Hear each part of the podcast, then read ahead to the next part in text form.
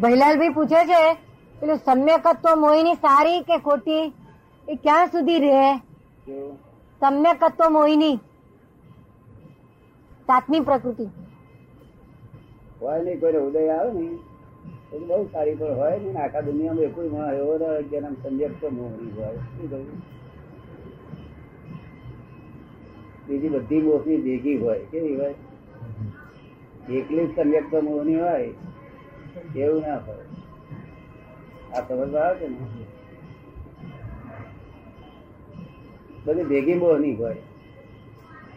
અરે કન્યાક તો મોહની કોને કે સ્વતંત્ર મોહની બીજી કોઈ મોહ રહ્યો નથી. આ દુનિયાની કોઈ ચીજનો જેને મોહ રહ્યો નથી. અને ભગત એક જ મોહ છે કે હું આત્મા શું છે? એટલું જાણવાનો જ મોહ રહ્યો છે, એને તો એટલે હોય જ નહીં કોઈ માણસ.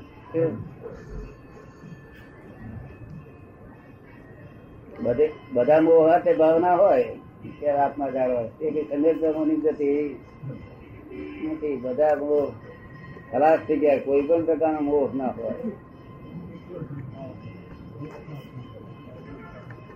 તમામ પ્રકારના મોહ જેના આપી ગયા છે. ફક્ત એક જ પ્રકારનો મોહ રહ્યો છે કે આત્મા શું છે, શું નહીં, તેની તન્મા કઈ પિન તન્માયાકાર તેનો, કઈ પિન તન્માયાકાર છે? એવું કોઈ હોય. તો તો સરળતા કહેવાય?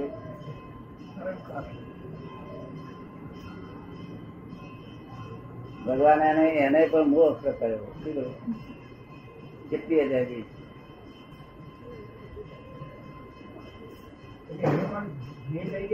જોતા છે નહીં? એવા પુરુષો એને ઘેર તરીકે જોતા છે ને એવા એવા સમ્યકત્વ મોહિની વાળા પુરુષો, એ સમ્યકત્વ મોહિની ને જ્ઞેય તરીકે જોતા હશે ને? સમ્યકત્વ મોહિની ને જ્ઞેય તરીકે જોતા હશે ને? હોય જ નહીં, જો ભાઈ પુરુષ જ ના હોય તો પછી જ્ઞેય તરીકે શું જોવાનું જ્ઞેય તરીકે જોવા જોઈ શકે જ નહીં મોહ હોય તો હજી જ્ઞેય જ્ઞાતા સંબંધ જ ના હોય. શું કહ્યું? સમ્યકતા મોહ હોય તો પોતે પોતાના મોહ ને પોતે જોઈ શકે નહીં. મોહ એનું નામ કે પોતે પોતાને જોઈ શકે નહીં એમનો મોહ. કોને પ્રશ્ન ઊભો કરેલો બૈલાજી રેકી રહી જવાબ દે દે. પ્રશ્ન કાચા પૂછે છે? કાચા પ્રશ્ન પૂછે છે? એના વિચાર આવ્યો તારે તારે સમય તો મોહિની વાત થઈ એટલે મને વિચાર આવ્યો ગઈકાલે સમ્યકત્વ મોહિની ની વાત થઈ એટલે કે મને વિચાર આવ્યો સમીક્ષા મોહિની જોઈ શકે નહીં. તન્માયાકાર હોય એમાં? આત્મા શું હશે? કેવો હશે? એ મોહની ગયા પછી જ્ઞાન શક્તિ ઉત્પન્ન થાય તો જ્ઞાન શક્તિ ઉત્પન્ન થાય એ મોહની ગયા પછી જ્ઞાન શક્તિ પછી તો જ્ઞાયક શક્તિ ઉત્પન્ન થાય સમ્યક મોહની જોવાની જરા શક્તિ છે. ત્યાં તો જ્ઞાયક શક્તિ કહેવાય. ત્યાં સમ્યક મોહની હોય નહીં. એ- જાય ત્યાં તો જ્ઞાયક શક્તિ ઊભી થાય જય. જે ચાર્જ થાય છે એને નૈમિતિક ભાવથી થાય છે એવું કહ્યું તો એ કઈ અપેક્ષા એમ? ચાર્જ જે થાય છે કર્મનું જે ચાર્જ થાય છે કરતા ભાવે કરતા ભાવે ચાલે પણ એને નૈમિતિક ભાવ કીધો છે નૈમિતિક. નૈમિતિક ભાવ કેમ કયો? નૈમિતિક ભાવ કેમ કયો એને? નૈમિતિક ભાવ કેમ કયો એને? સ્વતંત્ર કરતા ભાવ? સ્વતંત્ર ભાવ જ નથી હોતો દરેક ભાવ નૈમિતિક જ હોય. છે આ દુનિયામાં દરેક ચીજ નૈમિતિક જ હોય છે. કોને આધીન છે? જે ચાર્જ છે. ચાર જે નૈમિતિક ભાવથી થાય છે એ કઈ શક્તિને આધીન છે? કઈ શક્તિને અધીન છે? કઈ શક્તિને નથી. કોઈ શક્તિ નથી. એનું ફળ જ એ છે. કરતા ભાવનું ફળ ચાર થાય. કરતા ભાવ ચાર થાય.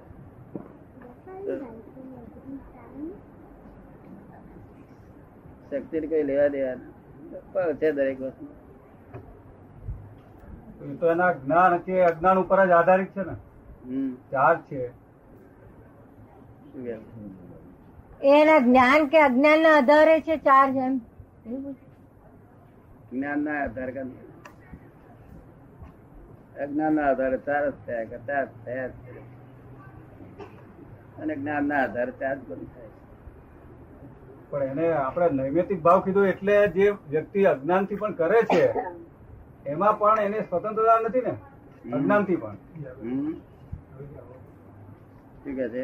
અજ્ઞાનથી જે ચાર થાય છે એમાં પણ એ એ પોતે તો સ્વતંત્ર નથી ને. એમ પ્રશ્ન જે અજ્ઞાનથી જે ચાર્જ થાય છે એમાં એ પોતે સ્વતંત્ર તો નથી જ ને. કોઈ જગ્યાએ નથી નૈમિતિક જ છે.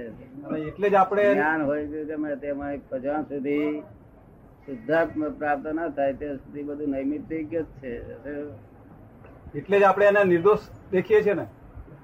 આપણને નિર્દોષ દેખાવા માટેનું કારણ એ જ છે ને.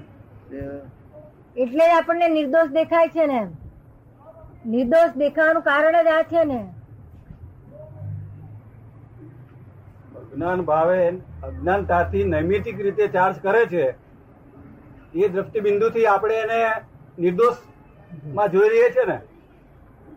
અને શુદ્ધાત્માના સ્વરૂપે. સ્વતંત્ર ચાર્જ છૂટે જ નહીં. તો સ્વતંત્ર ચાર્જ હોય તો છૂટે નૈમિત છે નૈમિતિક થાય એટલે છૂટે જ છે. છૂટે જ નહીં કોઈ. તો પછી મોક્ષ મળે જ નહીં. સ્વતંત્ર કરતા હોય એ અપેક્ષા છૂટે જ નહીં કોઈ એટલે નૈ- નૈમિતિક કરતા તેમાં છૂટે છે.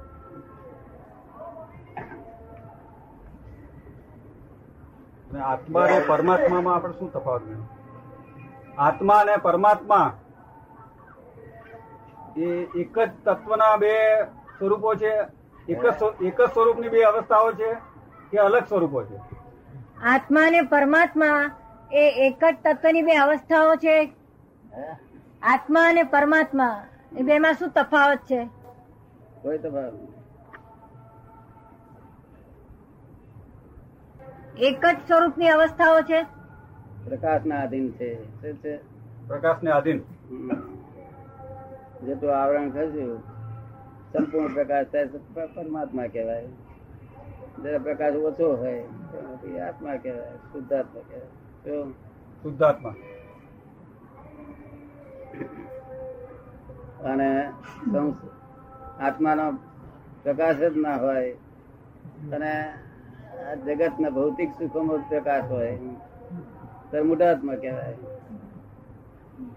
એનો આજે આત્મા મૂળ આત્મા કહેવાય બહિર્મુખી આત્મા. એનો આજે આત્મા શુદ્ધ આત્મા થાય એનો આત્મા પરમાત્મા. એમાં કોઈ ફેર નથી એનો એ જ આત્મા. બંધન બંધન વધે ઓર્નામેન્ટલ સાધન ફરી શોધખોળ કરી બદલ- બંધન વધે એવા. કેવા સાધન? બંધન ઓર્નામેન્ટ ઓર્નામેન્ટ હવે મુક્તિ સહજ સાથે થાય એવું ઓર્નામેન્ટલ ફરી કરવું શું કહ્યું? મુક્તિ સહજ થાય તેવું ઓર્નામેન્ટ મુક્તિ સાધ્ય થઈ અંશે સાધ્ય થઈ પણ સર્વાંશે સાધ્ય તો જ્ઞાન દર્શન ચારિત્ર ને તપની પૂર્ણાહુતિ થઈ જાય. શું ભાઈ બરાબર. જ્ઞાન દર્શન ચારિત્ર ને તપ અને પૂર્ણાહુતિ. પૂર્ણાહુતિ.